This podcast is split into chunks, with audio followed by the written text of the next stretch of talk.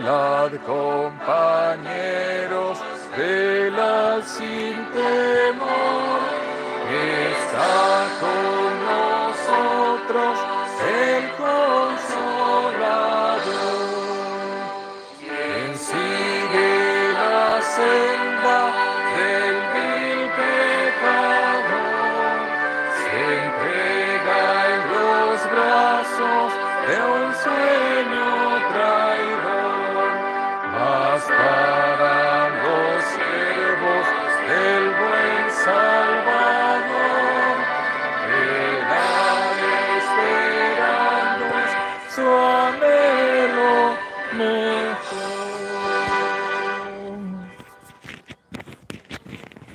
Amén.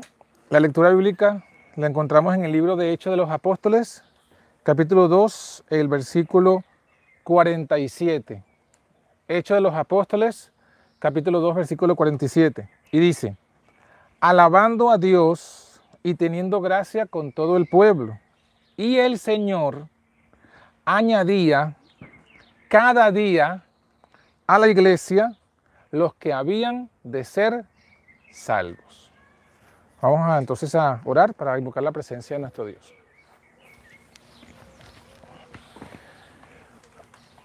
Bondadoso y eterno Padre que moras en lo alto del cielo, te damos primeramente gracias porque has detenido hasta este momento la lluvia para podernos reunir en este lugar. Y una vez más te suplicamos, te insistimos como Elías, que detengas esta lluvia, al menos hasta que terminemos el servicio y podamos compartir aquí. Y es si es tu voluntad, Padre. También invocamos tu presencia en esta reunión y que en este estudio podamos ser edificados, podamos entender este tema, podamos desapasionarnos, dejar a un lado las pasiones y lo que vamos a estudiar y lo que vamos a decir, analizarlo, Señor, no en la carne, sino en el Espíritu. Que tú nos des entendimiento y nos des claridad para que podamos discernir esta, este estudio y sobre todo la aplicación. Que entendamos, Señor, tu voluntad. Si hay un error, que tú seas quien nos lo aclare. Pero también danos el- la fortaleza, el valor y la decisión de ponernos de parte de la justicia, aunque se desplome en los cielos. Te pedimos para los que estamos aquí esta bendición, también para los que nos están congregados con nosotros por medio del YouTube. Sé tú también con ellos y con nosotros. Que seamos uno en espíritu. Te lo pedimos en el nombre de Jesús. Amén, Señor.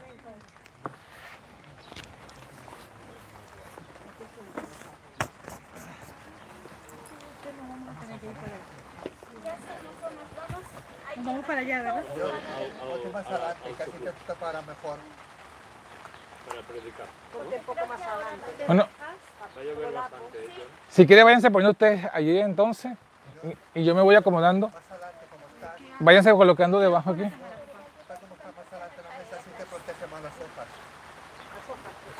Sí, pero porque había un hueco. Cuando empieza a llover más, se caen así y van a No, no, vayan ustedes. Vayan, no, van a ir al techo.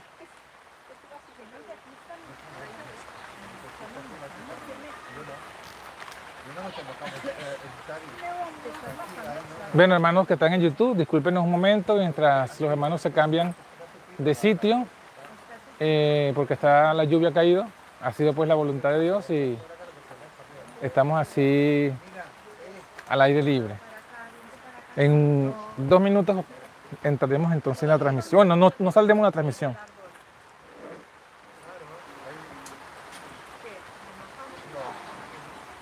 ¿No se van a colocar allá?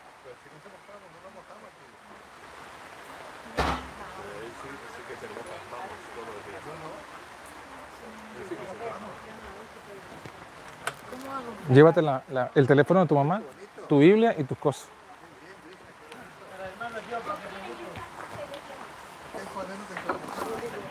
¿Quién no sabe quién es? Débora, allí se me está en- en- el cable. El cable, pásame el cable.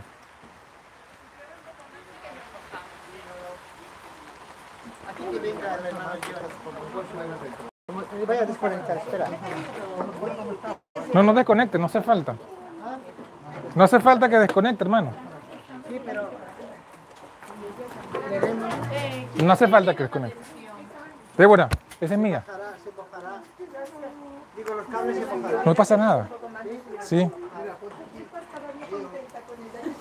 Débora, por favor, controla el teléfono. Ocúpate de eso. Am, es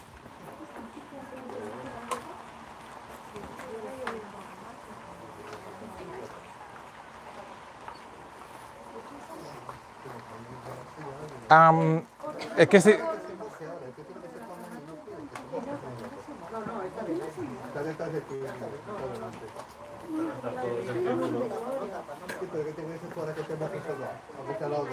que ver? Debes pararlo. ¿Ya estamos bien? Débora, por favor. ¿Ya está bien allí? ¿Están las personas allí? No, no, no. Ahí no existe para poner. O- Olvídate del teléfono. Olvídate del teléfono, el otro teléfono, déjalo quieto. No se lo Tú ocúpate de la cámara. Vale. No hace falta, estamos bien. Estamos bien, gracias. Si te quieres poner en el centro, ponte en el centro. Vamos a intentar de que no haya más distracciones porque si no, no se va a hacer el estudio. No te pones al centro, le enfocas medio cuerpo y no salen los cementos. Es sencillo. ¿Ya? ¿Estamos bien? Quédate así, siéntate. Controla la cámara. Vamos a quedarnos quietos y vamos a estudiar la palabra. No per- permitamos que las perturbaciones de la naturaleza nos distraigan del tema, porque es un tema importantísimo que he querido compartir con ustedes, que hemos estado estudiando, ¿verdad? Durante, desde el 15 de mayo que vino la hermana Rosín, y ya estamos llegando a su conclusión, y justamente es importante que lo entendamos. Entonces leíamos el texto que dice que el Señor añadía a su iglesia, ¿verdad? Hechos 2.47. Sí, Búsquenlo de nuevo, vayan a sus Biblias. Vamos a, vol- a volver al punto donde comenzamos. 2.47. Sí. ¿Está bien? Muy bien, entonces le- leíamos en Hechos 2.47, el Señor añadía cada día a la iglesia los que habían de ser qué? Salvos. Entonces, en el tema de hoy, para comprenderlo, hay varias cosas que ya debiéramos manejar como algo bíblico para entenderlo, ¿no? Primero, ¿qué es iglesia? Cuando dice aquí, el Señor añadía su iglesia. ¿Pero qué es iglesia? Dos, dos o tres congregados en su nombre. Eso es lo que es la iglesia. Y el contexto lo dice. Cuando dice que el Señor añadía su iglesia, se refería a los apóstoles que estaban allí congregados, que estaban con el Pentecostés. Esa es una de, la- de las cosas que debemos entender. Dios sacó a su iglesia de la, iglesia judía.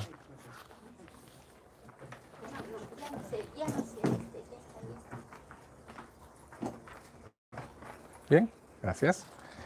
El Señor sacó a su iglesia de la iglesia judía, ¿correcto? Que estaba en cómo? En apostasía. Y sacó su iglesia remanente, que eran los discípulos. ¿Para qué el Señor añadía a estas personas a la iglesia? Según lo que le hemos leído, eh, ¿para qué el Señor añadía a la iglesia? ¿Para qué? Para ser salvos. Y eso, ser salvo, significaba eh, eh, recibir, recibir el perdón y el don del Espíritu Santo. Vamos a leer Hechos, el mismo capítulo 2, pero unos versículos anteriores, el versículo 38, Hechos 2.38, nos dice para qué el Señor añadía a las personas a la iglesia. Arrepentíos y bautícese cada uno de vosotros en el qué? En el nombre de Jesucristo. ¿Para qué? Perdón de los pecados y recibiréis el don del Espíritu Santo. Entonces aquí tenemos eh, las dos cosas, las dos cosas. Recibirían perdón de pecado y recibirían el don del Espíritu Santo, ¿correcto? Entonces, el Señor añadía a su iglesia los que vienen a ser salvos y esa salvación consistía en perdón de los pecados y recibir el Espíritu Santo. Acuérdense que es necesario recibir el Espíritu Santo para poder vencer el pecado, porque es el poder de lo alto, el poder de Dios, y para poder llevar el Evangelio, como le dijo a los discípulos, recibiréis poder cuando haya venido sobre vosotros el Espíritu Santo y me seréis qué? Testigos en Jerusalén, en Judea, en Samaria y hasta lo último de la tierra. La semana pasada terminamos con un pensamiento, una cita, que, estaba, eh, vamos a, a- a leerla de nuevo, en el contexto del don del Espíritu Santo. Está esta cita originalmente en la Review Herald, 2 de marzo de 1897, y dice lo siguiente, debiéramos aprovechar cada oportunidad de ponernos en el canal de bendiciones. Cristo dijo, donde están dos o tres congregados en mi nombre, ahí estoy yo, en medio de ellos. O sea que aquí, según estas palabras, si- y si son ciertas y las creemos de corazón, aquí en el medio de nosotros, ¿quién está? Cristo, ¿verdad? Y si Cristo está aquí, está con nosotros, esta es una iglesia y tenemos que ser reverentes y atentos. Pero no solamente dice eso la cita, continúa diciendo, después que cita el versículo, dice las convocaciones de la iglesia. ¿Qué son las convocaciones de la iglesia? ¿Qué son las convocaciones de la iglesia? Las reuniones, ¿no? Cuando la iglesia convoca. Vamos a celebrar una santa cena, vamos a celebrar este congreso, cualquier convocación, vamos a celebrar un ayuno, que siempre hacemos ayunos una vez al mes. Todas esas convocaciones de la iglesia, ya sean las reuniones campestres, las asambleas de la iglesia local, en el inglés dice home church, es decir, la iglesia en casa, y toda ocasión donde haya labor personal por las almas, son las oportunidades designadas por Dios para dar, atención, la lluvia temprana y la lluvia tardía. Esto fue escrito en la Review General, como dije, el 2 de marzo de 1897. Con esa cita terminamos la semana pasada, que nos decía ya la, profecía, el espíritu de profecía, ¿dónde Dios va a derramar su Espíritu Santo? ¿Dónde Dios va a derramar su lluvia? Tardía, porque la temprana ya fue derramada en el Pentecostés. Pero ¿dónde la va a derramar? ¿Dónde están dos o tres congregados en su nombre, en su pueblo? Pero en su pueblo congregado. No va a derramar, no va a derramar la lluvia tardía a uno solo en su casa. A menos que esté congregado. ¿Cuánto debe ser el mínimo, según hemos leído? Dos. Dos o tres, es lo mínimo. Pero alguien que esté solo, que no está congregado, no va, no va a recibir la lluvia tardía. Entonces, cuando Elena de Juárez nos dice, debemos ponernos o debemos aprovechar cada oportunidad para ponernos en el canal de bendiciones, ¿qué nos está diciendo? Cada vez que hay una reunión de iglesia, tenemos que estar allí. No sabemos si ese momento va a ser el, va a ser el derramamiento. ¿Se acuerdan lo que le pasó a Tomás? ¿Por qué Tomás tenía un poco de incredulidad? ¿Por qué? Porque el momento cuando Jesús se manifestó a los discípulos, ¿no estaba Tom- Tomás? No estaba. No dice, no, no dice dónde estaba, pero no estaba allí. Estaban los 11, pero él, eh, eh, estaban los otros 10, pero él no estaba. Y entonces cuando le dicen, él pensó que estaban, eh, había como, como que estaban, no, no estoy confabulando, sino como que tenían una alucinación, una alucinación colectiva. Entonces, por eso él dijo, si yo mismo no lo veo, yo meto su mano, no creeré. Entonces allí vemos la bendición que se perdió Tomás porque no estaba en el momento. Entonces, que no pase eso con ninguno de nosotros. Por eso es que dice, aprovechemos cada momento, cada oportunidad, cada convocación de iglesia. Que nos convocaron a un culto, vamos. Que nos convocaron a un ayuno, vamos. Que nos convocaron a, un congreso, vamos. Que nos convocaron a congregarnos el sábado, vamos. Ahora, sin embargo, para, com- para complementar y profundizar bien esto, tenemos que eh, evitar ciertas cosas para poder recibir, para poder colocarnos en ese canal de bendiciones. Tenemos que, eh, a lo menos, eh, dar tres pasos. Vamos a decir, lo hemos resumido en tres pasos. Primer paso, tenemos que salir. Para podernos congregar o ponernos en el canal correcto de bendiciones, tenemos que salir de otras congregaciones. ¿Sí? Segundo, debemos saber con quién nos vamos a congregar. Porque cuando Jesús dijo, ah, donde están dos o tres congregados, en el nombre de la Trinidad, en el nombre de Baal, en el nombre... Y- y usted puede eh, colocar aquí los nombres, el nombre de Buda, en el nombre de María, en el nombre de Messi, como dice por aquí. Algunos se congregan en los estadios y se llenan los estadios, ¿verdad? Entonces no es cualquier congregación, sino que tiene que estar, tenemos que saber cuál es la congregación. Eh, tenemos que saber entonces, primera, primer punto, saber de dónde tenemos que salir. Segundo, a dónde tenemos que congregarnos. Y qué otras congregaciones, porque hay otras congregaciones que tenemos que evitar. Y tercero, tercero, y esta, y esta, esta no la vamos a desarrollar hoy, sino la semana que viene, y será la conclusión final de toda esta serie. Y va a ser un poco dura. ¿Cuáles son los pastores que debo oír? Y a los que debo sujetarme. Noten la pregunta. ¿Cuáles son los pastores que debo oír y a los que debo sujetarme para ponerme en ese canal de bendiciones? Y para que no se, no se angustien tanto, recuerden que en el momento del Pentecostés de la lluvia temprana, habían pastores o líderes religiosos en el templo, ¿sí o no? Por lo menos que tengamos tes- te- testimonio bíblico e histórico, habían líderes religiosos en el templo de Jerusalén, había líderes religiosos en el aposento alto. Y habían, aunque no lo dice la Biblia directamente, lo dice de forma indirecta, pero lo dice la historia, habían líderes religiosos en las cuevas de Qumran. Había un- una secta que salió de Jerusalén que se llamaban los esenios y que vivían en las cuevas de Qumran. Estaban alejados de la ciudad y de todo y estaban en las cuevas de Qumran. Tampoco vino la lluvia al Qumran, o sea, no vino ni al templo ni vino al Qumran. ¿Vino a dónde? A los que estaban en el aposento alto. Pero bueno, como dije, eso será más que todo la semana que viene. Hoy vamos a trabajar esos dos primeros puntos.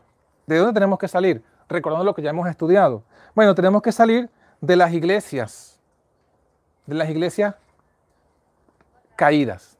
¿Cuáles son las iglesias caídas? Esto ya lo sabemos. Este es un repaso breve. Las iglesias caídas, la iglesia católica. ¿Sí o no? ¿Estamos claros que la iglesia católica está caída?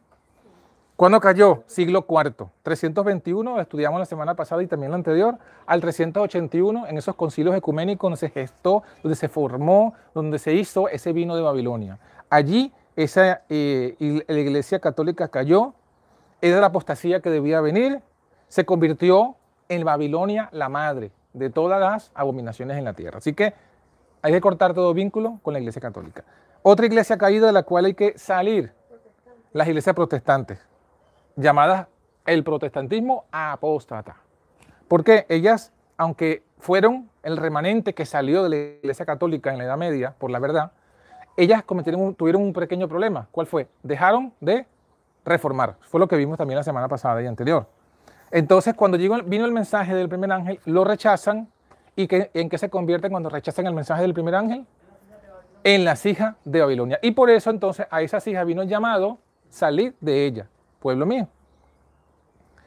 Ahora, lo que, lo que estudiamos las dos últimas semanas, que lo tenemos ya más fresco y más calentito, es que también cayó la denominación adventista del séptimo día. ¿Cuándo cayó? Entre el siglo XX y el siglo XXI. ¿Por qué cayó? Porque también cometieron el mismo error que cometieron las iglesias reformadas. Dejaron de reformar, dejaron la reforma. ¿Y cómo es que dejaron la reforma? Bueno, dejaron las doctrinas que habían Dios revelado al pueblo, abrazaron no todo, parte del vino de Babilonia, pero yo pregunto, ¿un poco de levadura? ¿Qué, qué dice la Biblia? Le dio toda la masa. Aunque no, aunque la iglesia corporativa adventista no abrazó todo el vino de Babilonia, Por ahora. por ahora, exacto, muy bien, un- por una gotica que ha caído ya contaminó a todo el resto de esa doctrina. Entonces, han abrazado parte del vino, han rechazado el mensaje de los tres ángeles contenido en el mensaje de Wagner y Jones, Eh, y por él haber rechazado ese- esos mensajes, haber cambiado la doctrina y ha rechazado el llamado que Dios ha hecho a restaurar la fe adventista original, que estudiamos, ¿verdad? Que según la profecía debía comenzar en, el, en la caída de las torres de Nueva York, al rechazar ese llamado, se convirtió en qué? Hermano. en hermana de Babilonia. Y colocamos los textos en Apocalipsis, eh, testimonio sobre conducta sexual, adulterio y divorcio. Colocamos que está en el capítulo 27, lo dice pues allí la Elena de Juárez. Así que de estas tres grandes eh, Babilonias hemos de salir, es decir, salir de la madre católica, salir de las hijas protestantes y salir de la hermana adventista. Sí, Aura. que es importante señalarnos que la iglesia adventista, porque hay unos textos que dicen que una de Guay decía que no se le puede decir a la iglesia adventista de Babilonia, pero a la iglesia adventista original, que la que estaba ahora, la nominal, es- eh, ha apostatado porque perdió, ¿no? Correcto, correcto. Muy bien la, la acotación que hace Aura, que no lo dijimos, y es bueno decirlo porque si a lo mejor hay algún, alguno aquí o allí que lo está escuchando por primera vez. Es cierto que la, la- la misma Elena de White dijo, no se puede llamar a la iglesia adventista Babilonia. Ella dijo eso en un momento. ¿Cuál momento? A la iglesia adventista que tenía los fundamentos originales. Pero también ella misma, ella misma es la que dice, no somos nosotros los que hemos inventado el término, es ella misma la que dice, corremos el riesgo, de hecho aquí lo tengo, se lo puedo decir de- textual, corremos el riesgo, el peligro, dice, el peligro de llegar a ser una hermana de la caída Babilonia y permitir que nuestras iglesias se corrompan, se llenen de todo espíritu inmundo y alberguen a toda ave inmunda y aborrecible. O sea, ella misma abre la puerta de, su visión profética. Ella, ella no dice somos Babilonia. Por eso es que dice ella cuando habla en presente, esta cita que habla en presente, en su tiempo, 1893, nadie llame presente a la iglesia Babilonia. Pero ella misma luego dice, hablando en futuro, abre la posibilidad, corremos el peligro de llegar a ser. O sea, en el futuro podría ser que si no se corrigen las cosas que yo estoy viendo, nos vamos a convertir en hermana de Babilonia. Ella murió, no vio. Nosotros que estamos viendo ese, ese, esa historia ya como pasado, ya sabemos que ese peligro ocurrió, se convirtió. Sí, Un comentario. Eh, ¿Ella escribió eso antes del Congreso de Minneapolis o después? no, es después. Eso está diciendo. Claro. Entonces ya está viendo las actitudes que estaban desarrollándose en la iglesia eh, después del Congreso de Minneapolis.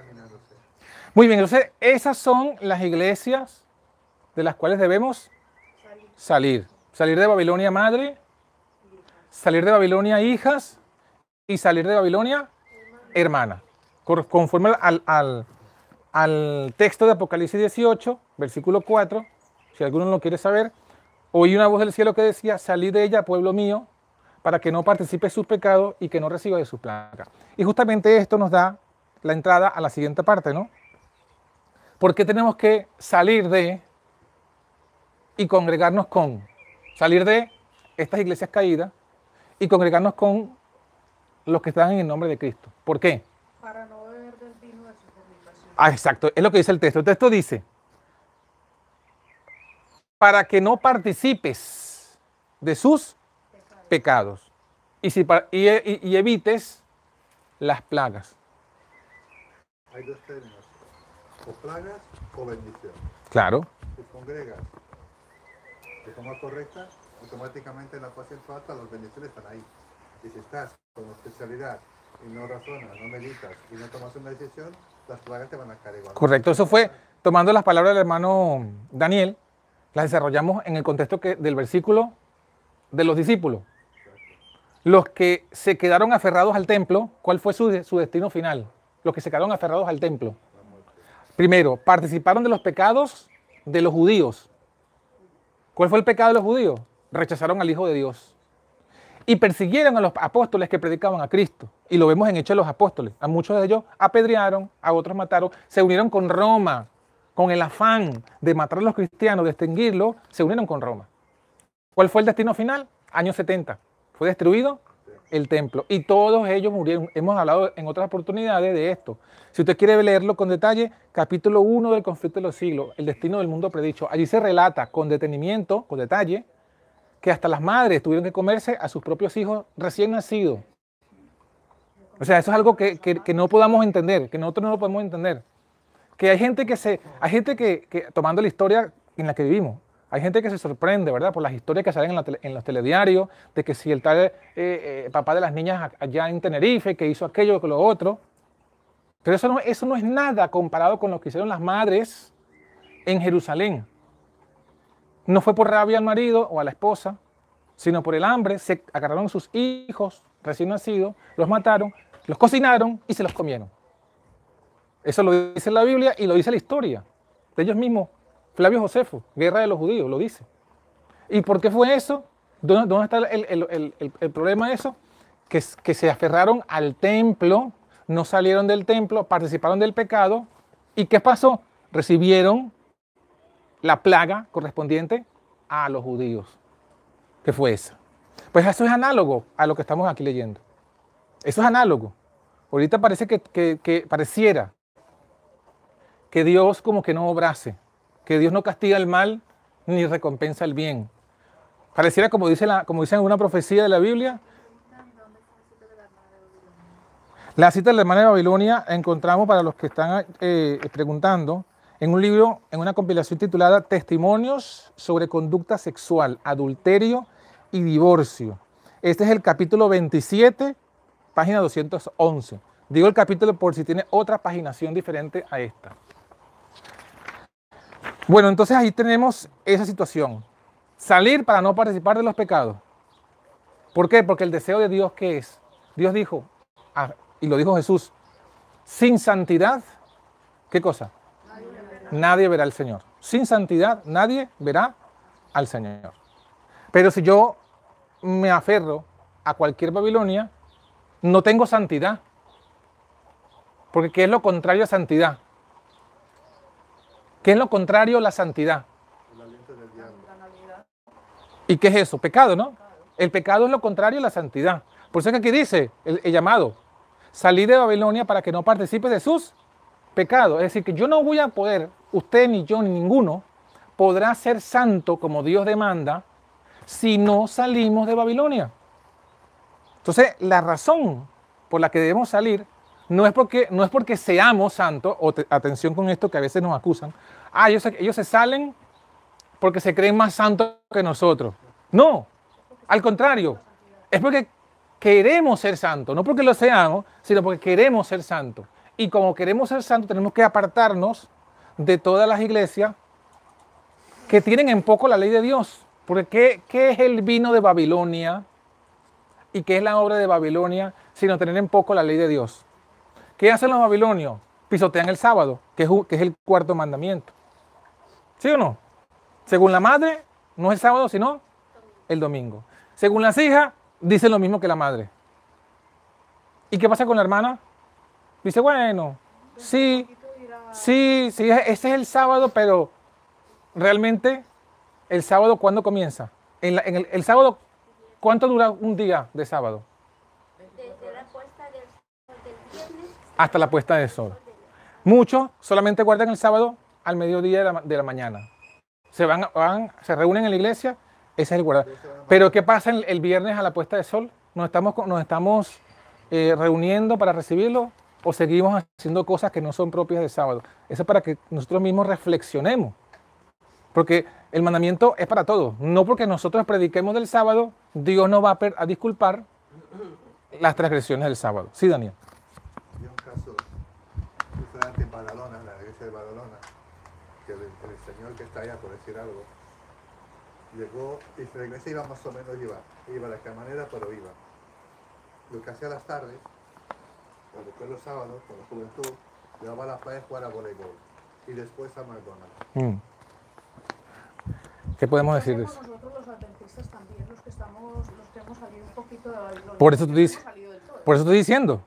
Sí. Lo he dejado en reflexión. Cada quien tenemos que ¿Vamos a evaluarlo. dormir las siestas a las 5 de la tarde? ¿Sí o no?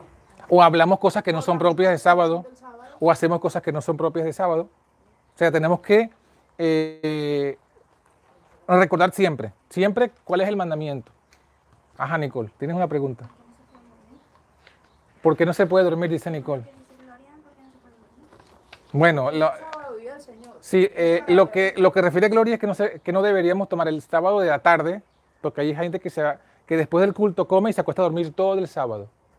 No es el, el día del Señor, es un día no solamente para, para no hacer nada. El verdadero, la verdadera forma de guardar el sábado es como hizo Jesús. Jesús dijo, en el sábado es el día para hacer el bien. ¿Sí? Entonces, el concepto general que se nos ha presentado del sábado es que el sábado es un día en que no tenemos que hacer cosas. No debemos hacer esto, no debemos hacer esto. Entonces la gente dice, bueno, como no tengo nada que hacer, me quedo en mi casa, me, me encierro ya y me duermo. Pero no, el sábado es el mejor día para salir a predicar, para salir a visitar a los enfermos, a los hermanos. Entonces, si tú ocupas el día para dormir, estás dejando de hacer esas cosas que pudieses hacer. Visitar a otro, ayudar a, a alguien, predicar. Aprender también a hacer, a hacer el bien.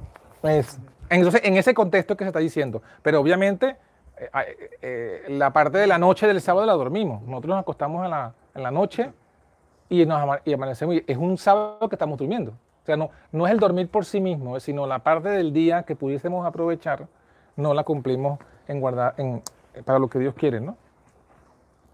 Bueno. em, iba a decir. Ah. Ya tenemos entonces bien claro lo que es salir de las iglesias caídas.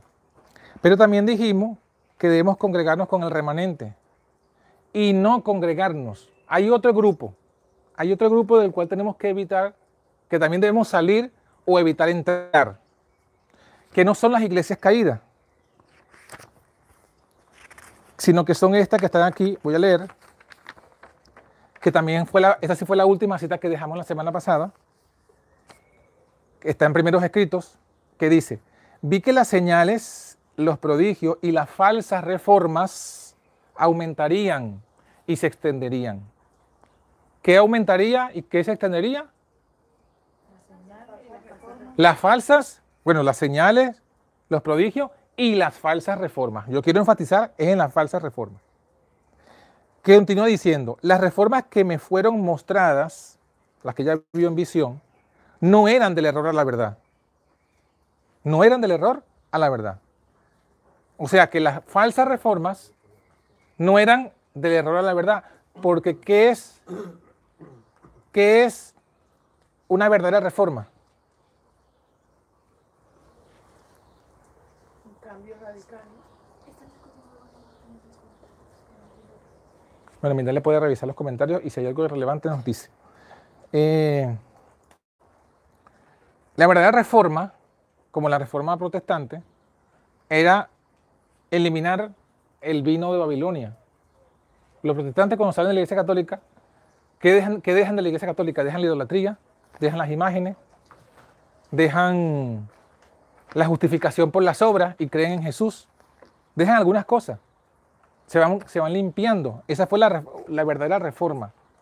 De error del vino de Babilonia, se, le qui- se quitaron varios errores y se fueron purificando su fe. ¿Por qué? Porque eh, hay algo que se me olvidó recordarles. Dijimos que sin santidad nadie verá al Señor. Ahora, ¿cómo somos santificados?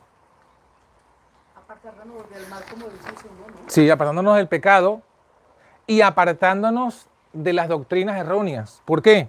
Porque hay un texto, no lo vamos a leer, pero se los voy a dejar para que ustedes lo lean. Ustedes seguro se acordarán, que está en Juan 17, 17. Cuando Jesús dijo, orando a su Padre, santifícalos en tu verdad. Tu palabra es verdad. Pero Jesús dijo, santifícalos en qué? En tu verdad. Entonces, ¿qué es lo que santifica? ¿La verdad o el error? La verdad. Entonces, si yo, debo, si yo quiero ser santo, yo tengo que apartarme del pecado y apartarme del error, de las doctrinas erróneas. Porque si yo no me aparto de las doctrinas erróneas, no voy a alcanzar esa santidad. Entonces, por eso, eso, por eso es que la falsa reforma, cuando dice que no es del error a la verdad, sino de la verdad al error, en esas falsas reformas tampoco voy a alcanzar la santidad. En otras palabras, hay dos grupos religiosos donde el diablo me quiere colocar para engañarme y que yo no alcance la santidad. Grupo número uno, el grupo de las Babilonias. Babilonia madre, Babilonia hijas o Babilonia hermana. Pero hay otro grupo que, que no son Babilonia directamente, pero que son falsas reformas. Donde si estoy también en esa falsa reforma, tampoco podré alcanzar la santidad. ¿Por qué? Porque como son falsas reformas, siguen teniendo el error. Y como tienen el error, no me santifico, porque Jesús dijo que lo que me santifica es la verdad. De eso quería mencionarles con nombre y apellido para que tengamos identificada, ya hemos identificado el grupo de las Babilonias, ahora hay que identificar el grupo de las falsas reformas. Primeramente, vamos a recordar una cita que ya hemos estudiado para que identifiquemos en qué consiste una falsa reforma. El enemigo de las almas ha procurado introducir la suposición de que había de realizarse una gran reforma entre los adventistas del séptimo día. ¿Una gran qué? ¿Entre quiénes? Entonces las falsas reformas que Elena de White vio, ¿dónde las vio? Ah, en el adventista. Son falsas reformas adventistas. Sigo leyendo.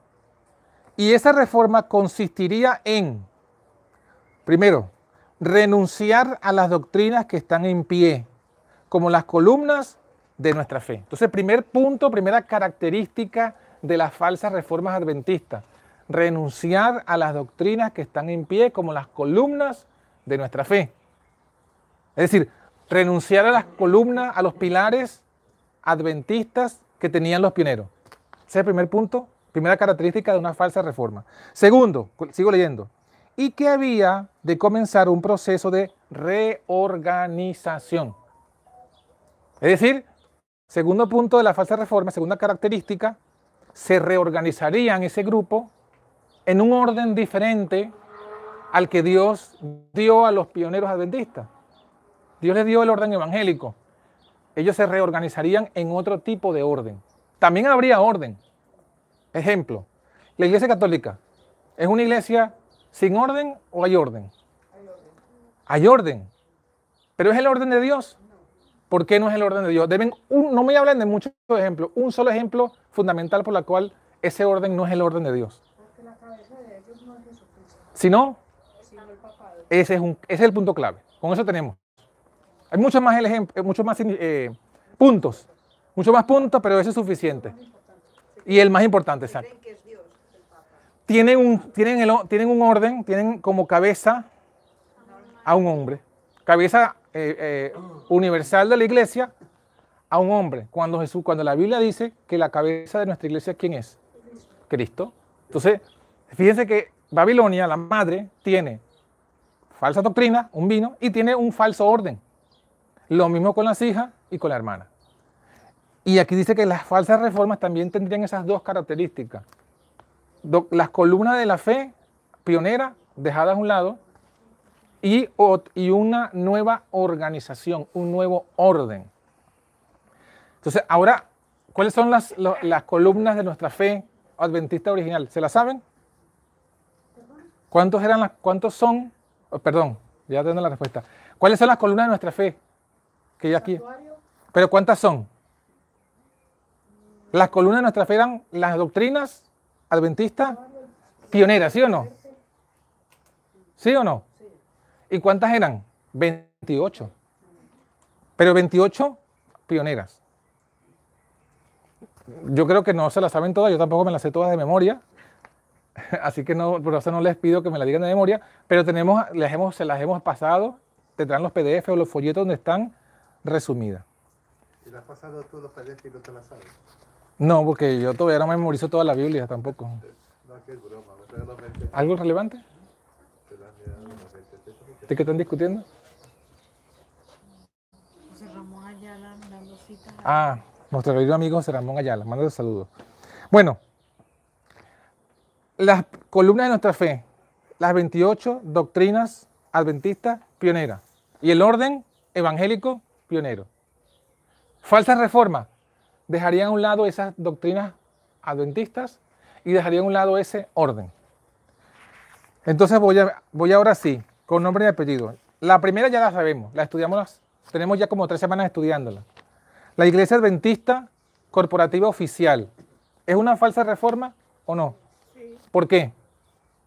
Porque renunció, era los, los preceptos de los pioneros. Ajá, aunque tiene el mismo número de doctrinas, 28 y 28, dio son cambiadas. Ejemplos de una doctrina de Roma que, está, que no tenían los pioneros y que está ahora, eh, allí. La Trinidad, muy bien. Eh, y en cuanto al orden, Gloria, En cuanto al orden, tiene el mismo orden establecido de Roma. ¿cuál es?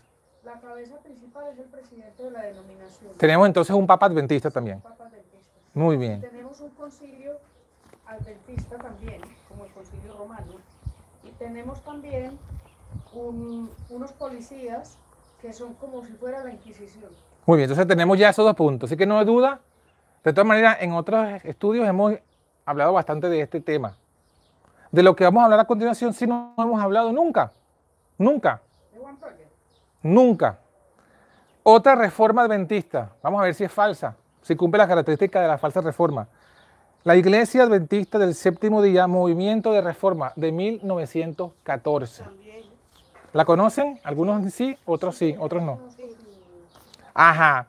Bueno, como yo sé que muchos no conocen, les voy a leer aquí, aunque eh, advierto también a ustedes, tanto a los que nos siguen en YouTube, que esto es, un, esto es un- una mención así rápida. Pero justamente con esto queda la puerta abierta para grabar una serie de videos que vamos a ir grabando de cada una de estas falsas reformas con evidencia, con fotos y todo para que ustedes vean esto que vamos a decir. En 1925, la, Iglesia de la Reforma establece sus principios de fe. ¿Sí? Son muy semejantes a la de los pioneros, pero son 37. ¿Cuántas eran las de los pioneros? ¿Cuántas establecieron la reforma del 14? 37. ¿Cuántas agregaron entonces? 9. Ellos agregaron 9 que no estaban. Pero sin embargo, en estos principios de fe eh, de la reforma originales, no se habla de Trinidad.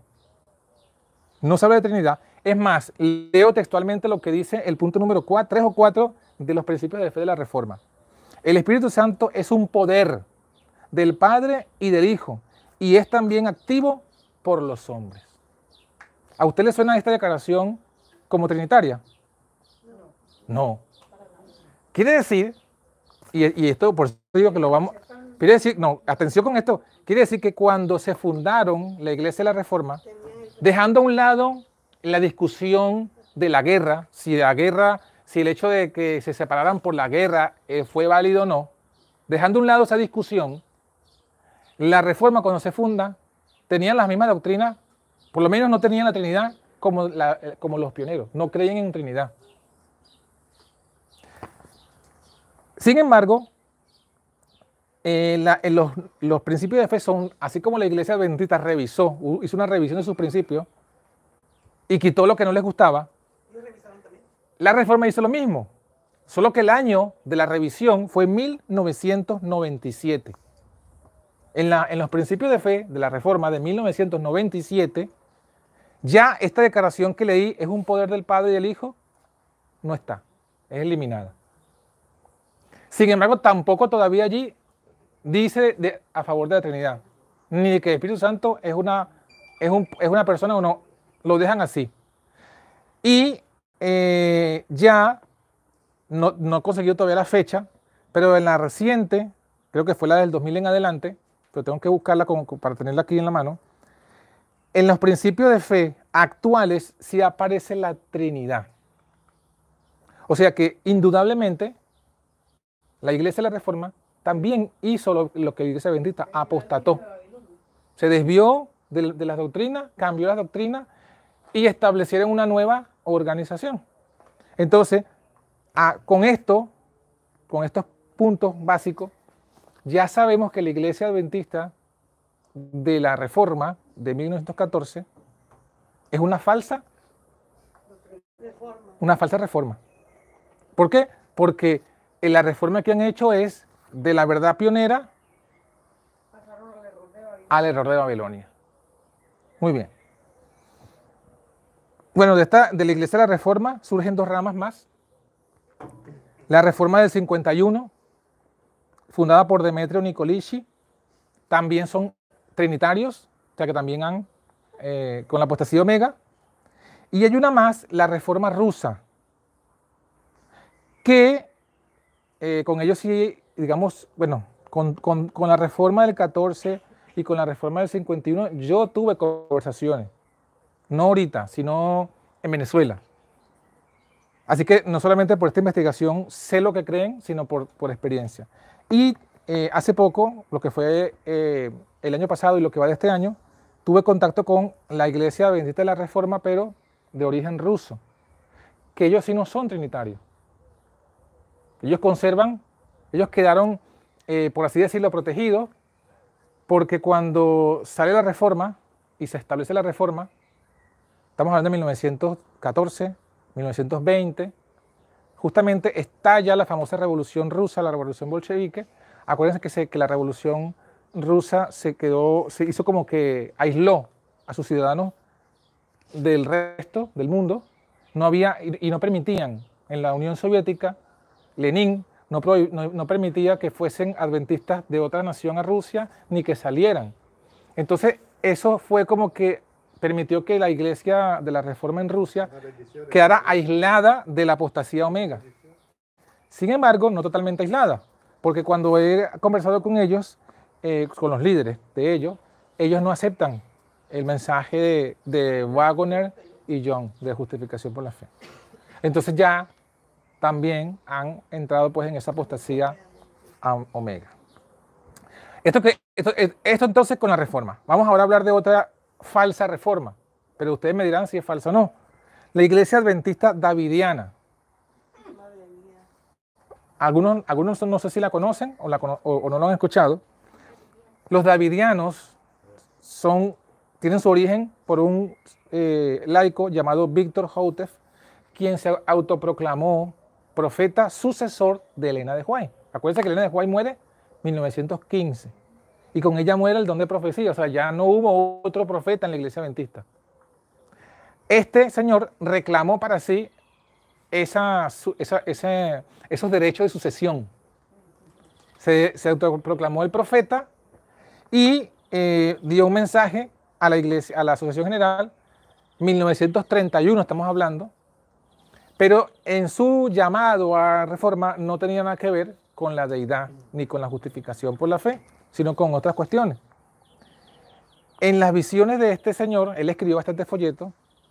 Yo también conocí a, este, a, este, a estos folletos, los leí, conocí a uno de sus líderes en Venezuela, cuando estuvimos comenzando en este movimiento, y las interpretaciones proféticas de los davidianos, de este señor, son contrarias a lo que explica Elena de White en el conflicto de los siglos. Entonces, no puede ser que Elena de sea profeta, que Víctor Houte sea profeta, ambos sean profetas y digan cosas diferentes de un mismo versículo. O está equivocado de White y tiene la razón Víctor Houte, o de White tiene la razón y ¿quién está equivocado? Víctor. Y si está equivocado él, es un falso profeta y toda su reforma es falsa. No he conseguido información de- de su posición con referencia a la deidad, pero lo que sí sabemos con certeza meridiana es que los davidianos de hoy día son trinitarios. Así que también siguen siendo una falsa reforma. Y fuera de eso son armados, ellos tienen armas. No, bueno, de- para ser honestos con la verdad, eh, de esa reforma surge otra reforma llamada los Branch Davidians, que digamos que se pelearon cuando muere Víctor Houteff. Entonces la esposa, la esposa de Víctor dijo, no, ahora, ya- ahora yo soy la profeta. Y, y controló el movimiento. Luego ella muere y entonces ahí fue cuando vino la pelea entre, entre, un- entre uno de los hijos de Víctor Houteff y uno, de los, uno que no era hijo, pero que era mano derecha. Y bueno, en esa, en esa lucha luego surge otra, otra rama, de esa rama surge otra rama, que es la que tú estás mencionando, que es la, la de eh, Vernon Howell, que se, que se llamó a sí mismo este, David Koresh, y que fue que fundó la rama y que fue el, todo el lío famoso de Waco en 1993, que vino la ATF y, y los, y los- los masacró, ¿no?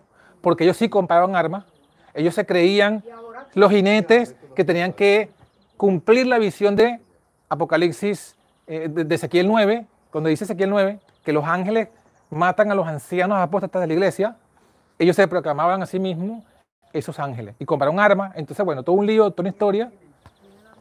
Sí. los, hombres no se cortan el pelo porque hay. Y él, y él, él, él como se creía a sí mismo semilla de David, él eh, le dijo a todas las esposas, yo tengo que engendrarte hijo a ti. Y él, y él engendró hijos con todas las esposas de los hermanos que estaban allí en esa religión. Hay un detalle, No hace falta, sigue con la próxima. Sí, pero Daniel va a hacer una intervención. hay un detalle a tener en cuenta con todo este tema. Que eso nos va a pasar a nosotros de cierta manera.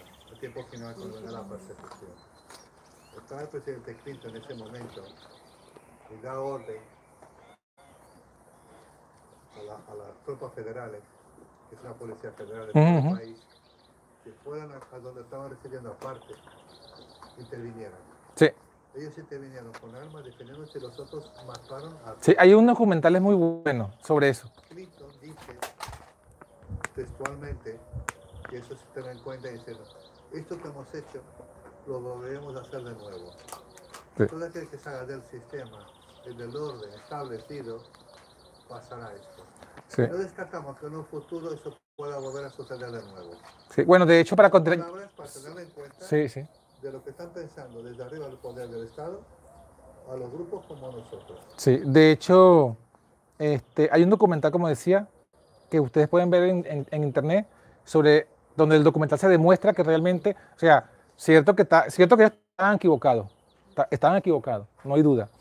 Pero siendo honestos con la verdad, los que dispararon primero fueron la gente del gobierno federal y los masacraron. Y hay un documental sobre eso. Em, hay un libro también muy bueno, no sé si alguno lo ha escuchado, se llama Los terroristas secretos, que en esos terroristas secretos es, muestran cómo detrás de todos estos grandes eventos terroristas, ah, eh, detrás está la mano de los jesuitas. Los jesuitas, ¿Cómo no?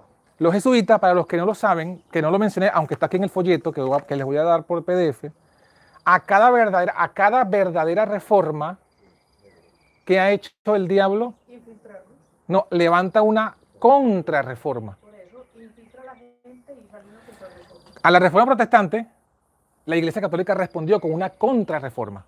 Y la contrarreforma fue la fundación de los jesuitas. Entonces, eso para que lo tengan en cuenta también, porque las falsas reformas no son más que eso. Entonces, en ese libro de los terroristas secretos, dicen, y con algunas citas y todo, que son como evidencia, declaración y testimonio, que el ataque sobre Huaco, sobre estos hermanos de, apartados, pero hermanos, fue eh, gestado, organizado por los jesuitas infiltrados en el gobierno de Clinton. Entonces, para, si quieren detalle, busquen ese libro y busquen el capítulo La masacre de Waco, Texas, y van a ver allí todos los argumentos. Bueno, avanzando. Otra falsa reforma, o otra reforma que tenemos que ver si es falsa o no. Eh, estamos en la reforma, hemos visto tres, para que sepan que ya vamos a terminar, no se angustien. Son ocho. Son ocho. Hemos visto tres, nos faltan ver cinco y terminamos. La número cuatro. Bueno, hubo otra reforma, que ustedes me dirán si es falsa o no, que consistió, que yo le coloqué este nombre, ¿no? El movimiento de salida al campo y el vegetarianismo de Nor- Norberto Restrepo en la década de los 70. Algunos no lo conocerán, otros sí, pero este es un, era un pastor de la iglesia y profesor de un colegio en Colombia, de una universidad, perdón, bueno, sí, universidad en Colombia, que comenzó su reforma dando un sermón sobre la verdadera educación. Y bueno, muchos abrazaron eso, dejaron eh, esa educación que tenían, se fueron al campo, se, comenzaron a, a, convertirse en el campo, a trabajar la agricultura, a buscar la verdadera educación, a tener un revivimiento de la reforma pro salud, pero eh, siguen siendo, digamos que esta, esto duró desde, los 70, final, final de los 70, principios de los 80, hasta 2000, 2017, 2017. Y bueno, ellos a pesar de todo eso, que hasta este punto podemos decir que es bueno, porque es parte del mensaje, sin embargo, ellos sigue- eh, nunca dejaron de ser trinitarios. El fundador, Pa- Pastor Restrepo, eh, en uno de sus congresos, él dijo que los pioneros eran arrianos, en el sentido despectivo, ¿no? Inclusive dijo que la profeta, por el hecho de estar casada con Jaime White, también estaba untada de arrianismo. Eso está una declaraciones de él en audio grabada, donde él dijo esto.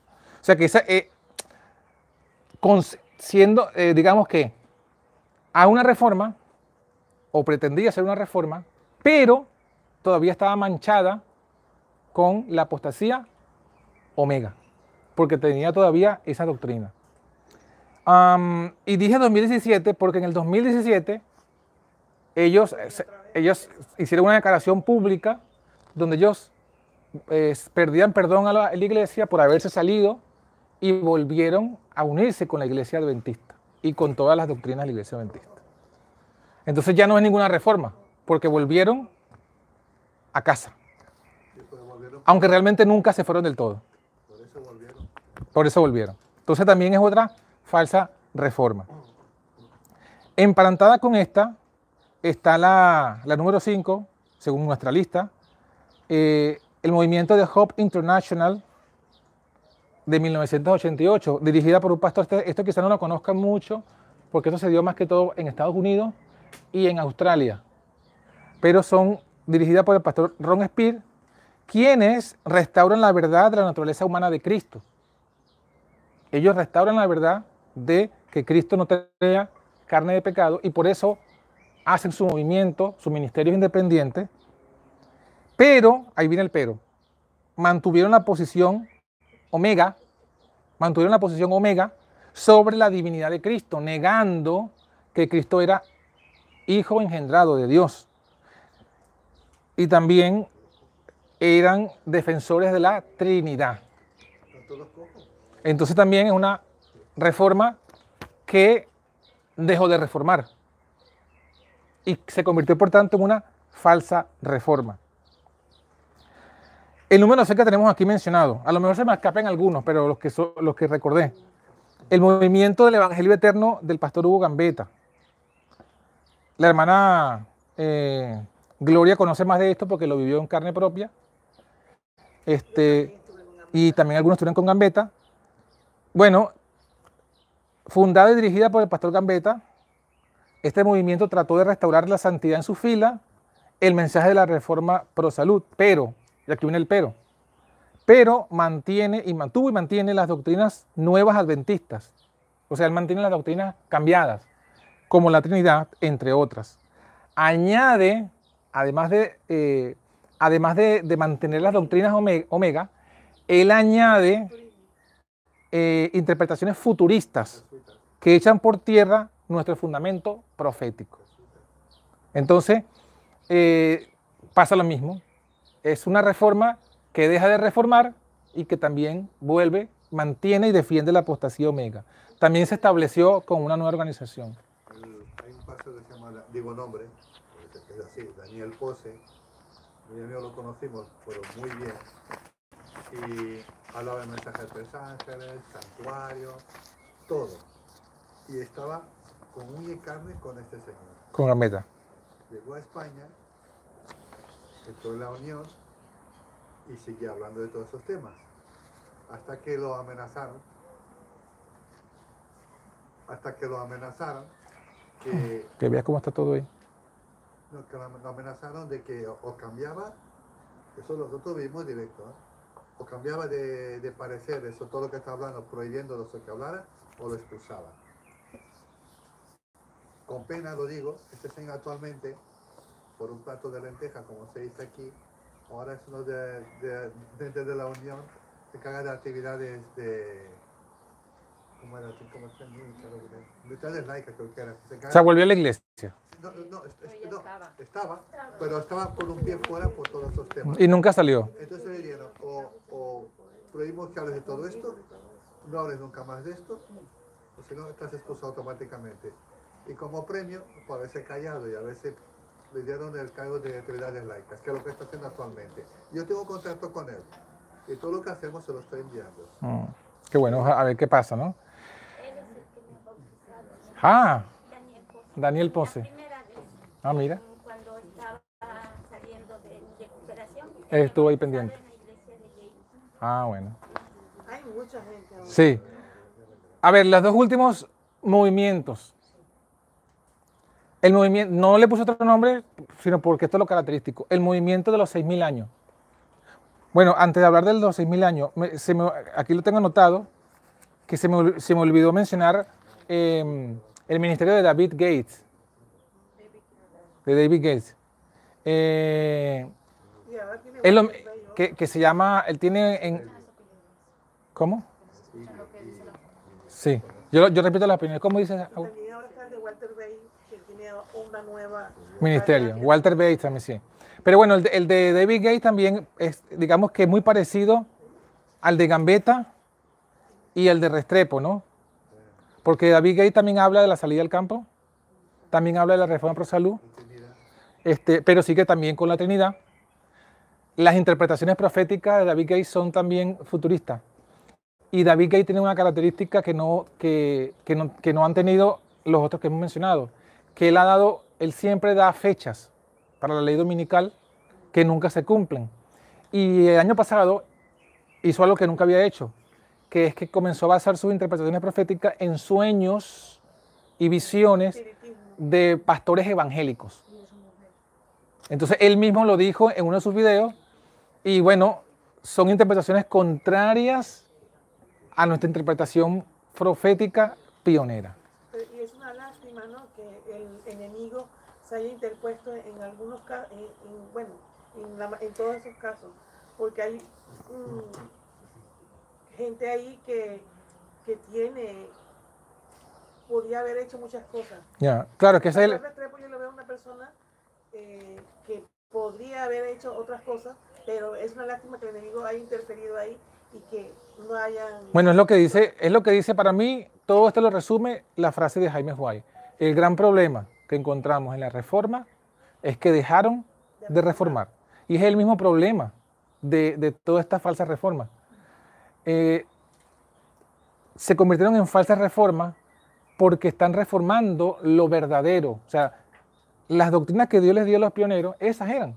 Entonces, la única, la única verdadera reforma es volver a las sendas antiguas. Esa es la única. Si yo me aparto de eso o defiendo los cambios que hizo la iglesia apóstata, o además hago yo otro cambio que no es volver a las sendas antiguas, sigo siendo falsa reforma. Queda un grupo final que está en Reus, que es de grupo de avanzadas. Eso, eso, eso entra en la categoría de Y Restrepo. está, y está, no, por eso están en, en Reus con todos esos temas. Sí, por eso, pero como entran en la misma categoría, sí. Sí. Y El movimiento de los 6.000 años. La- El movimiento de los 6.000 años. Los que dicen que el 2030 Ajá, los que están predicando que Jesús viene en el 2031. Entonces, a la cabeza de, de este movimiento, por lo menos conocido, es Víctor San Vicens. Proponen como fecha la segunda venida de Cristo en el 2031, fecha que no la dio ningún pionero, fecha que contradice declaraciones de Elena de White que dice que nunca más habría un mensaje de fecha. Y además, además, eh, vean los videos si quieren, si quieren corroborarlo, él defiende la doctrina de la Trinidad y defiende la doctrina de Cristo sin carne de pecado.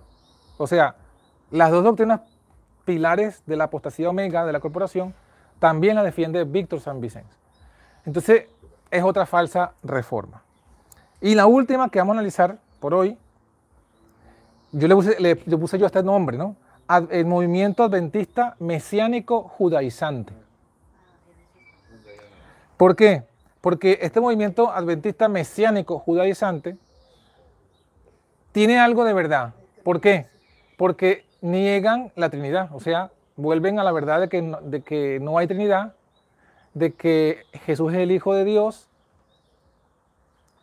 más o menos, y que el Espíritu Santo es el Espíritu de Dios pero añaden nuevas, falsas reformas, como, como esta. Eh, la necesidad de invocar a Dios y a Jesús en sus nombres hebreos. Que, hay que, que no se le puede llamar Dios, sino, sino Jehová o, o, o Yahvé o Ya, o si no usan solamente lo- la- los- la- eh, las letras, el YHWH. Exacto. Eh, el nombre de Jesús es Yeshua o Yahshua o Yehoshua. Hay uno aquí en Barcelona, en Lisa de Mun, son bolivianos, yo los conozco. Y andan por ahí. Antes estaban en las reformas de esta de la Del 14. salud, de muy veganos y que eso que querían ir al campo y todo eso. Mm. Pero ahora que los he visto, bueno, hace dos años creo que lo invité a casa al pastor, que lo conozco desde los 17 años, él me vino a decir esto, habló, ¿te acuerdas? De eso y eso, y recién me, me di cuenta que era otra. Otro- otra rama, sí, señor. ¿Qué más? Continúo diciendo. Además de, la, de, la, de, la, de los nombres de Dios y Jesús en hebreo, el nombre, muchos nombres bíblicos los, eh, insisten en decirlos en hebreo. También celebran las fiestas y enseñan a celebrar las fiestas judías, la fiesta de la Pascua, eh, de, ¿qué más? De los panes sin levadura, del Pentecostés, del Yom Kippur. De hecho, por ejemplo, eh, muchos van a encontrar que muchos que predican la deidad verdadera, por ejemplo, hoy, a la, tarde, en lugar de despedir el sábado, están recibiendo el Pentecostés. Tribus también. Entonces fíjense que sí, también hay mucho, eso también, ese movimiento judaizante mesiánico no solo, está en el- no solo son de gente adventista, también hay me- mesiánico evangélico. Por ahí también que. Mire, se me olvidó eso. No lo mencioné. Muy buena. Pregunta. Sí, no, comentario. Que eh, resulta que el, lo que estás comentando, Miriam y yo, los conocimos estas personas de trato, muy cercanos. Conocieron la sinagoga en, en Barcelona, República Argentina, te digo dónde están las zonas de Tibidabo, por la parte de, la parte alta de Barcelona. Eh, me pidieron ayuda para ayudar a montarle la sinagoga. Yo, con buena fe, Pero eran adventistas. te explico, explico. Yo con buena fe les ayudé a construir la sinagoga. Con todos los elementos, todo lo que había por dentro, todo. Y cuando empezamos a, a- a tirar de los hilos, eh, eran evangélicos, literalmente, Miriam, por favor, era, era, era evangélico literalmente, pero solamente lo que habían hecho, lo que has dicho tú bien, a parafernales de nombres o de nombres pero lo que llamó la atención, que ya fue cuando yo ya les llamé la atención, y les llamé la atención que luego iban a Orgel, que es una cosa que da vergüenza, iban a Orgel invitados como judíos los sábados para hacer las charlas. Y aprovechaban para hacer proselitismo y para llevarse todos los hermanos que estaban en duda, flojos o poco conocimiento, a llevárselos para su sinagoga. Yo con él me enfrenté por ese tema. Y luego aparte los sábados, después de, de la reunión que se hacía con se hacía- hacían ellos, todos iban al restaurante a comer. Ya, no guardan el sábado como es debido. dinero. Lo que Sí. estaba obsesión que tenía era tener dinero, de que viniese y viniese sin economía para dar dinero. Mm. Y, con- y la obsesión era de estar con los adventistas, todo- cualquier, cualquier grupo adventistas que había, y estaban locos de estar allá en medio de ellos para arrastrarlos para, para, para su rey. Y, y el líder se llamaba Miguel, además digo nombre castellano. Imagínate. Muy bien. Bueno, todo- todas estas corrientes son eh, mesiánicas, son falsas reformas, pero no terminé aquí la idea que iba a decir, ¿no? Este, ad- además de que siguen guardando las fiestas judías de Levítico 23, eh, cuando hacen eso, ellos niegan dos hitos fundamentales. Cuando celebran las fiestas, el celebrar la fiesta niega dos hitos fundamentales de la columna de nuestra fe. ¿Cuáles son?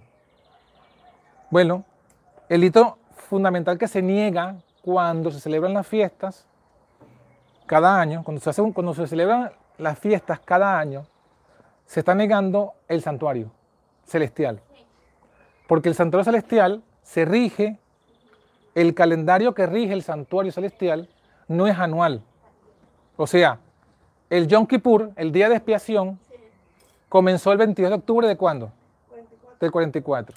Y no ha terminado. Esa fiesta no ha terminado. Entonces, ellos, ellos para los que celebran la fiesta, esa fiesta comienza un día en, en- en- en el año, termina esa fiesta, pasan a otra fiesta. O sea, un, un- un adventista mesiánico judaizante eh, tiene un, un- un- un, por así decir, una Babilonia en la cabeza porque por un lado está celebrando un calendario terrenal diciendo que está aferrado a un, santuario celestial. Pero el santuario celestial no se rige por el calendario terrenal, porque no es anual. Entonces niega el santuario. Y lo otro que niega, El claro, todo, lo que implica. Y niega la verdad, otro hito que era el hecho de que hay dos leyes. La Biblia habla de dos leyes. La ley de Dios y la ley de Moisés. ¿Cuál fue clavada en la cruz? La ley de Moisés. Porque hubo una ley, según la Biblia hubo una ley que fue clavada en la cruz. Estos son los que se llaman los israelitas. En Bolivia Toma muchos nombres, toma muchos nombres, pero eh, sí, son israelitas o mesiánicos o del nuevo pacto, pero tienen esta característica. Otra característica que tienen, niegan que el bautismo deba ser como dice Mateo 28, 19. Y con eso, cuando hacen eso, se cargan, o sea, echan por tierra la- el hito de los pioneros sobre ese punto y lo que Elena de White dice sobre Mateo 28. Lo echan por tierra. Y bueno, de este, de este movimiento eh, hay muchos, inclusive adventistas de la deidad verdadera, que también mezclan con, su, eh, con esas verdades fundamentales esas apostasías judaizantes. Entonces, esos movimientos que, que tengan parte de verdad, pero tengan estos errores, también son una falsa reforma. No conozco One Project. Y otra cosa más, otra cosa más, que esto muy- estos, eh, por general, en general, habrán algunos pocos que sí entiendan, pero por regla general, como defienden una visión de la deidad judaizante, como no son trinitarios, algunos piensan que tienen la, visión correcta, pero realmente son más unitarios. Son más unitarios. ¿Qué me refiero? sistemáticamente se va a encontrar que ellos ponen, le- le- le- les choca mucho, le- les inquieta, les incomoda hablar de Jesús como, como hijo de Dios y por hijo de Dios, por ser hijo de Dios engendrado, hereda el título de Dios. Y a e- los que son judaizantes eso les incomoda.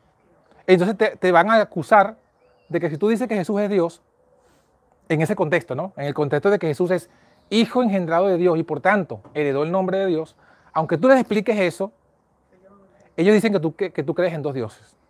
Así usted también los va a identificar. Entonces, en un sentido, estos, estos supuestos mesiánicos judaizantes tienen un poco del espíritu de los judíos, porque los judíos del tiempo de Cristo, como los de ahora, no creen en Trinidad. Y el hecho de que no crean en Trinidad no significa que están en la verdad. Porque así como no creen en Trinidad los judíos, tampoco creen que Jesús es el Hijo de Dios.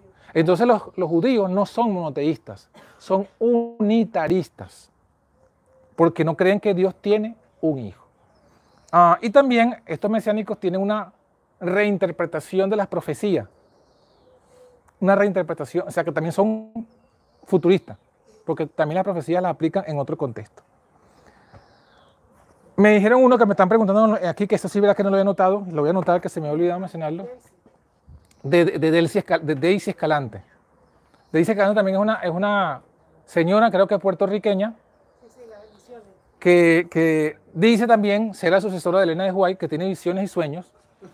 Y yo tengo testimonio de que muchos hermanos de, un de, las- de este mensaje estaban confundidos. Y una hermana, estoy hablando del 2017, una hermana me, me- me dijo, hermano, esta, esta hermana parece que es una, una, una, una- profeta de Dios porque mucho de lo que dice suena como Elena de White. Y, y me puso a escuchar algo y bueno, gracias a Dios que lo que me puso a escuchar justamente me dio la clave para decírselo. Porque en esa, en esa visión que, tú- que me mostraron, no sé de qué fecha, no sé de qué año, pero los que alguna vez han escuchado lo sabrán, Daisy Calante dice que tiene una visión donde ve, así, así como, como en persona, ¿no? Ella ve al Padre, una persona con su cuerpo, ve al Hijo, una persona con su cuerpo igual al Padre, y ve al Espíritu Santo igual como una persona con cuerpo, con cabeza, con mano, igual que el Padre, igual que el Hijo. Entonces, yo cu- cuando le digo, bueno, hermana, mire, usted que, usted que sabe cómo es la verdadera deidad, esta visión es prueba suficiente para que usted sepa que no viene de Dios. Porque ella vio, esta señora, hermana, Daisy Escalante, vio lo que ningún profeta ha visto. Ningún profeta. Ningún profeta. Usted busque desde Génesis hasta Apocalipsis. Incluyan eso Elena de White. Nunca, ninguno de esos profetas vio al Espíritu Santo como un, como un ser como el Padre y el Hijo. Y nunca vio a nadie al Padre. La misma Elena de White, la misma Elena de White dice que ella, pens- ella vio que era el Padre, ella supo que era el Padre que vio en visión porque se paraba y se movía. Pero no lo vio porque había una nube que lo cubría. Es muy satánico eso, ¿no? Entonces ella no puede ser profeta. No puede ser profeta. Bueno, pero como Daisy Escalante, también han habido otros que han dicho que han tenido visión. Bueno, pero todo entra por la misma categoría, a la ley y al testimonio. Entonces, esta visión trinitaria no puede venir de Dios, no es una reforma, porque si esa, si ella tiene razón, entonces todo lo que dijo Elena de White y los pioneros, todo, todo, a la basura, no sirve. Entonces, es evidencia que es una falsa profeta o profetisa. No, no puede ser que esa visión sea cierta y lo demás, que ya sabemos que es bíblico. eh, el único que vio el Espíritu Santo, si hubo uno que lo vio, ¿quién fue el único que vio al Espíritu Santo? O por lo menos que quedó registrado que lo vio. En la Biblia está Juan el Bautista. Muy bien, Xavi. 20 puntos, Xavi. ¿Y qué fue lo que vio Juan? Cuando vio el Espíritu Santo, ¿qué fue lo que vio Juan? Ajá, pero ¿qué fue? Ah, exacto. Dice la Biblia que vio que descendía como una paloma. Y, ajá, ya va, ya va. No se me adelante para que no se me atrasen. Y según el N de Huay, según el N de Huay, Es que todos quieren 20 puntos. si todos quieren 20 puntos, es verdad. Según el N de Huay, ¿qué fue lo que vio Juan? Ah, según el N de dice que Juan vio la luz de gloria que rodea al Padre, que vino del cielo, tomó la forma de una paloma de luz y reposó sobre Cristo. Entonces, si yo uno lo que dice Juan y lo que dice el N de el Espíritu Santo que vio Juan no fue otra persona así con esta forma. Fue, una, fue la- la luz del Padre que reposó sobre Cristo. Y eso, según Juan, eso es el Espíritu Santo. Entonces, o Juan tenía razón o la tenía Daisy Escalante. Yo me quedo con la de Juan y la de Juan. Bueno, una última cita y terminamos. Ahora que hemos escuchado todas las falsas reformas, que todas son adventistas, son diversas ramas del adventismo, porque todas son adventistas. Ahora, ahora, ahora tiene sentido, Miriam, esta cita. Esta es de primeros escritos, 261. Vi que Dios tiene hijos sinceros entre los adventistas nominales y las iglesias caídas. Note que ella tuvo una visión de dos grupos. Las iglesias caídas, el grupo de las Babilonias. Y luego otro grupo al que ella llama los adventistas nominales. La palabra nominal, para el que no lo sepa, quiere decir adventista de nombre. O sea, todos tienen el nombre adventista. Ajá. Dios tiene hijos sinceros entre las iglesias caídas y entre los adventistas nominales. Y antes de que sean derramadas las plagas, los ministros y la gente serán invitados a salir de esas iglesias. ¿De cuáles iglesias? De las iglesias caídas y salir de entre los adventistas nominales. Y recibirán gustosamente la verdad.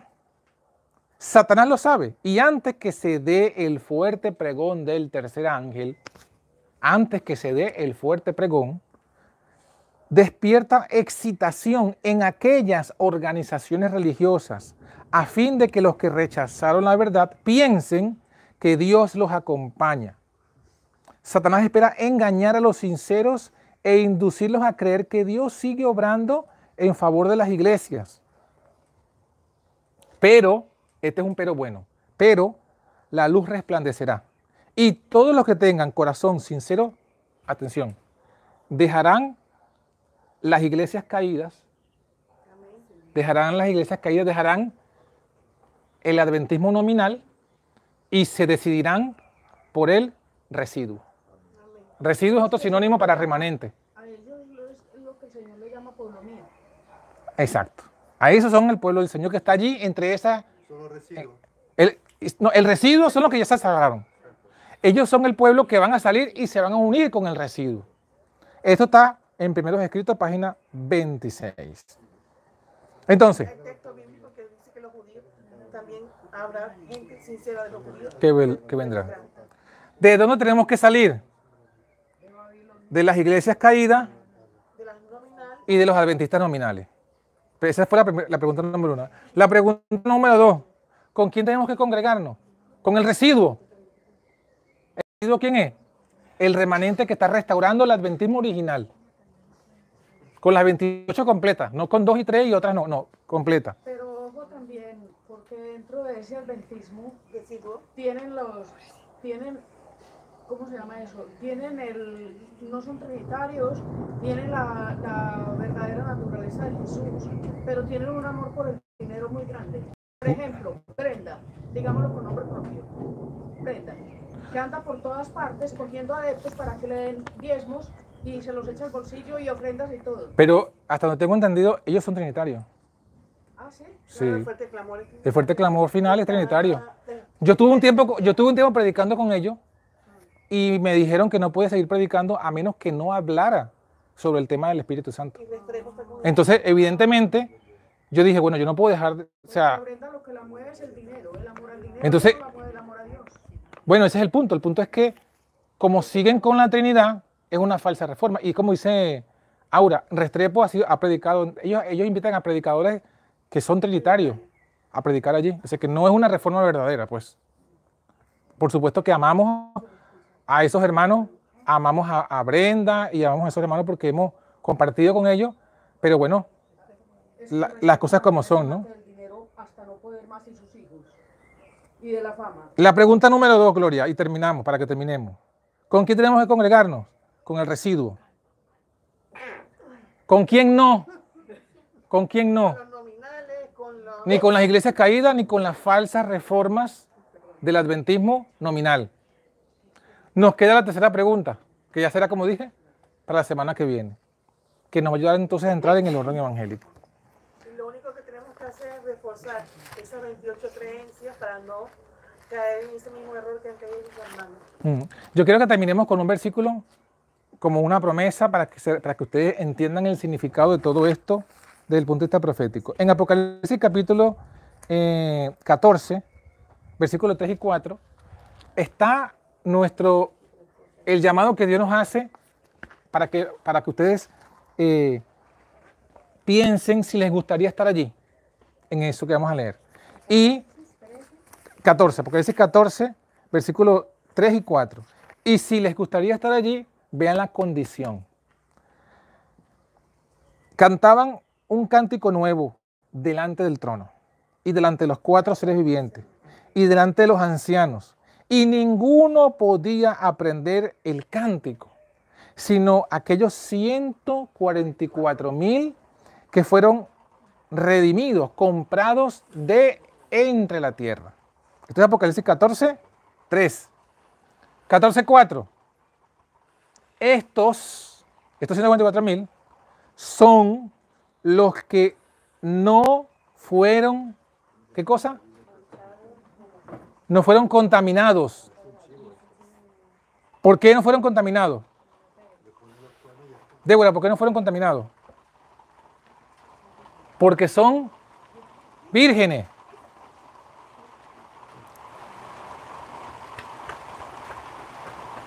Perdón, estos son los que con mujeres no fueron contaminados, porque son vírgenes.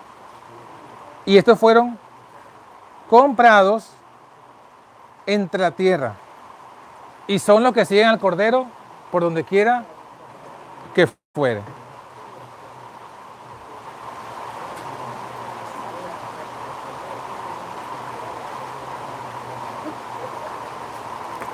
Pregunta, ¿les gustaría cantar en, ese, en ese coro? ¿Te gustaría? ¿Seguro? ¿A quién le gustaría estar entre ese grupo? Por fe nos vemos cantando ahí. Entonces recuerden la condición. Ese- eso, amén. La condición. ¿Cuál es la condición para cantar allí? No contaminarse con las mujeres. Esto es simbólico. No vayan a decir ahora, ah, no, yo no toco más a mi esposa. No. Esto es simbólico. ¿A quién simbolizan esas mujeres? A las iglesias. ¿Y cuáles son las iglesias que contaminan? Las de Babilonia y la de la falta y la falsa reforma del adventismo nominal. ¿Sí?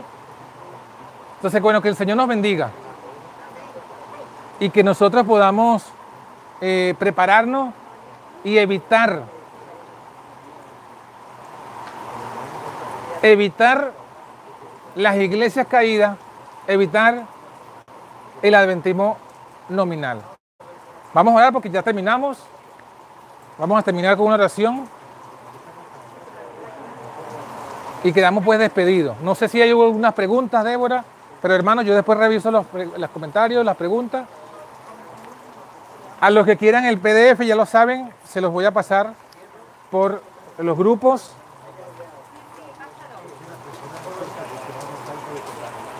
Vamos a orar. Vamos a orar. Vamos a orar. Vamos a orar. Vamos a orar. Vamos a orar. Pero aún así que hemos tenido distracciones, has removido la palabra. Amén. Bondadoso Padre que moras en lo alto, damos gracias por habernos permitido estudiar esta palabra, aunque dura quizás para muchos y algunos. Sabemos, Señor, que era necesario para sacudir un poco y plantear las realidades como se están viviendo. Te pido, Padre, que deje entendimiento a todos los hermanos que han escuchado hoy, tanto los que están aquí en persona como los que nos siguen por YouTube. También a los que van a escuchar esta grabación, nos deje entendimiento de tu palabra, de las citas, de la historia, de todo lo que se ha estudiado y entendimiento en el Espíritu. No permita, Señor, que el orgullo se levante, que la confusión se levante. Danos entendimiento y que podamos ver que esto es conforme a tu palabra. Danos ese espíritu de verianos para que revisemos con calma las citas, los versículos, la historia mencionada y podamos constatar que esto es así. Y luego danos el valor para tomar la decisión correcta. Si estamos en el, en el movimiento correcto, en el movimiento de la restauración del adventismo original, afiánzanos, Padre. Afiánzanos aquí y que sigamos caminando. Y te pedimos, Padre, que no pase con nosotros lo que pasó ni con la reforma, ni con el adventismo, ni con la falsa, ni, ni con los movimientos que se levantaron en la iglesia adventista que se han convertido en falsa reforma. Esto es que no dejemos de reformar. Que día tras día vo- volteemos la mirada hacia atrás, no hacia el mundo, sino hacia las sendas antiguas, como dice la palabra de Jeremías. Pararnos en los, en los caminos, preguntar cuáles son las sendas antiguas y andar por ese camino, darnos ese valor. Pero Señor, si hay alguno que está escuchando que todavía tiene un vínculo con alguna de estas iglesias del grupo de Babilonia o con de estos movimientos de reforma que han sido falsas reformas, dale entendimiento para que entienda, Señor, que allí no va a recibir la lluvia. La lluvia vendrá sobre el residuo, sobre el remanente que está en el aposento alto restaurando el adventismo original. Dale el valor para que salga de esas iglesias o de esos movimientos y se una con el residuo. Cuídanos, Señor, de ese engaño profetizado, de esa excitación religiosa que tú has profetizado que vendrá para engañar, para que se piense que Dios está, que tú estás con ellos. No nos dejes ser engañados por esas excitaciones religiosas, sino que nuestra fe esté fundada en un escrito está. y que todo lo probamos a la ley y al testimonio. Bendícenos, Señor, en este resto de sábado, en el almuerzo, en el compartir, tanto los que estamos aquí como los hermanos que nos siguen, y que sigamos, Señor, uniéndonos, fortaleciéndonos y entendiendo cuál es nuestra misión, que no es reinventar el adventismo, sino restaurar el adventismo original. Levántanos con tu bendición, con el perdón también de nuestros pecados. Te lo pedimos, Padre, en el nombre de Jesús. Amén, Señor. Amén. ¿Sabes que me estaba contando con él hablando de Biblia también, que veo, ¿no? Que yo fui bautizada en esa bendita y yo ¿Ya? no pude estar. Ay, bueno, ya, ya en los comentarios. estaba sentada. Estaba- Estaba sentada en, la, en la banca. ¿Cómo? Y gritaste lluvia temprana y lluvia tardía. Algo de eso. de. Yo, me volví, la gente me hablaba, yo estaba pero tan pendiente de ti, de lo que que yo decía, chica, yo no me ni ni me me me no sabía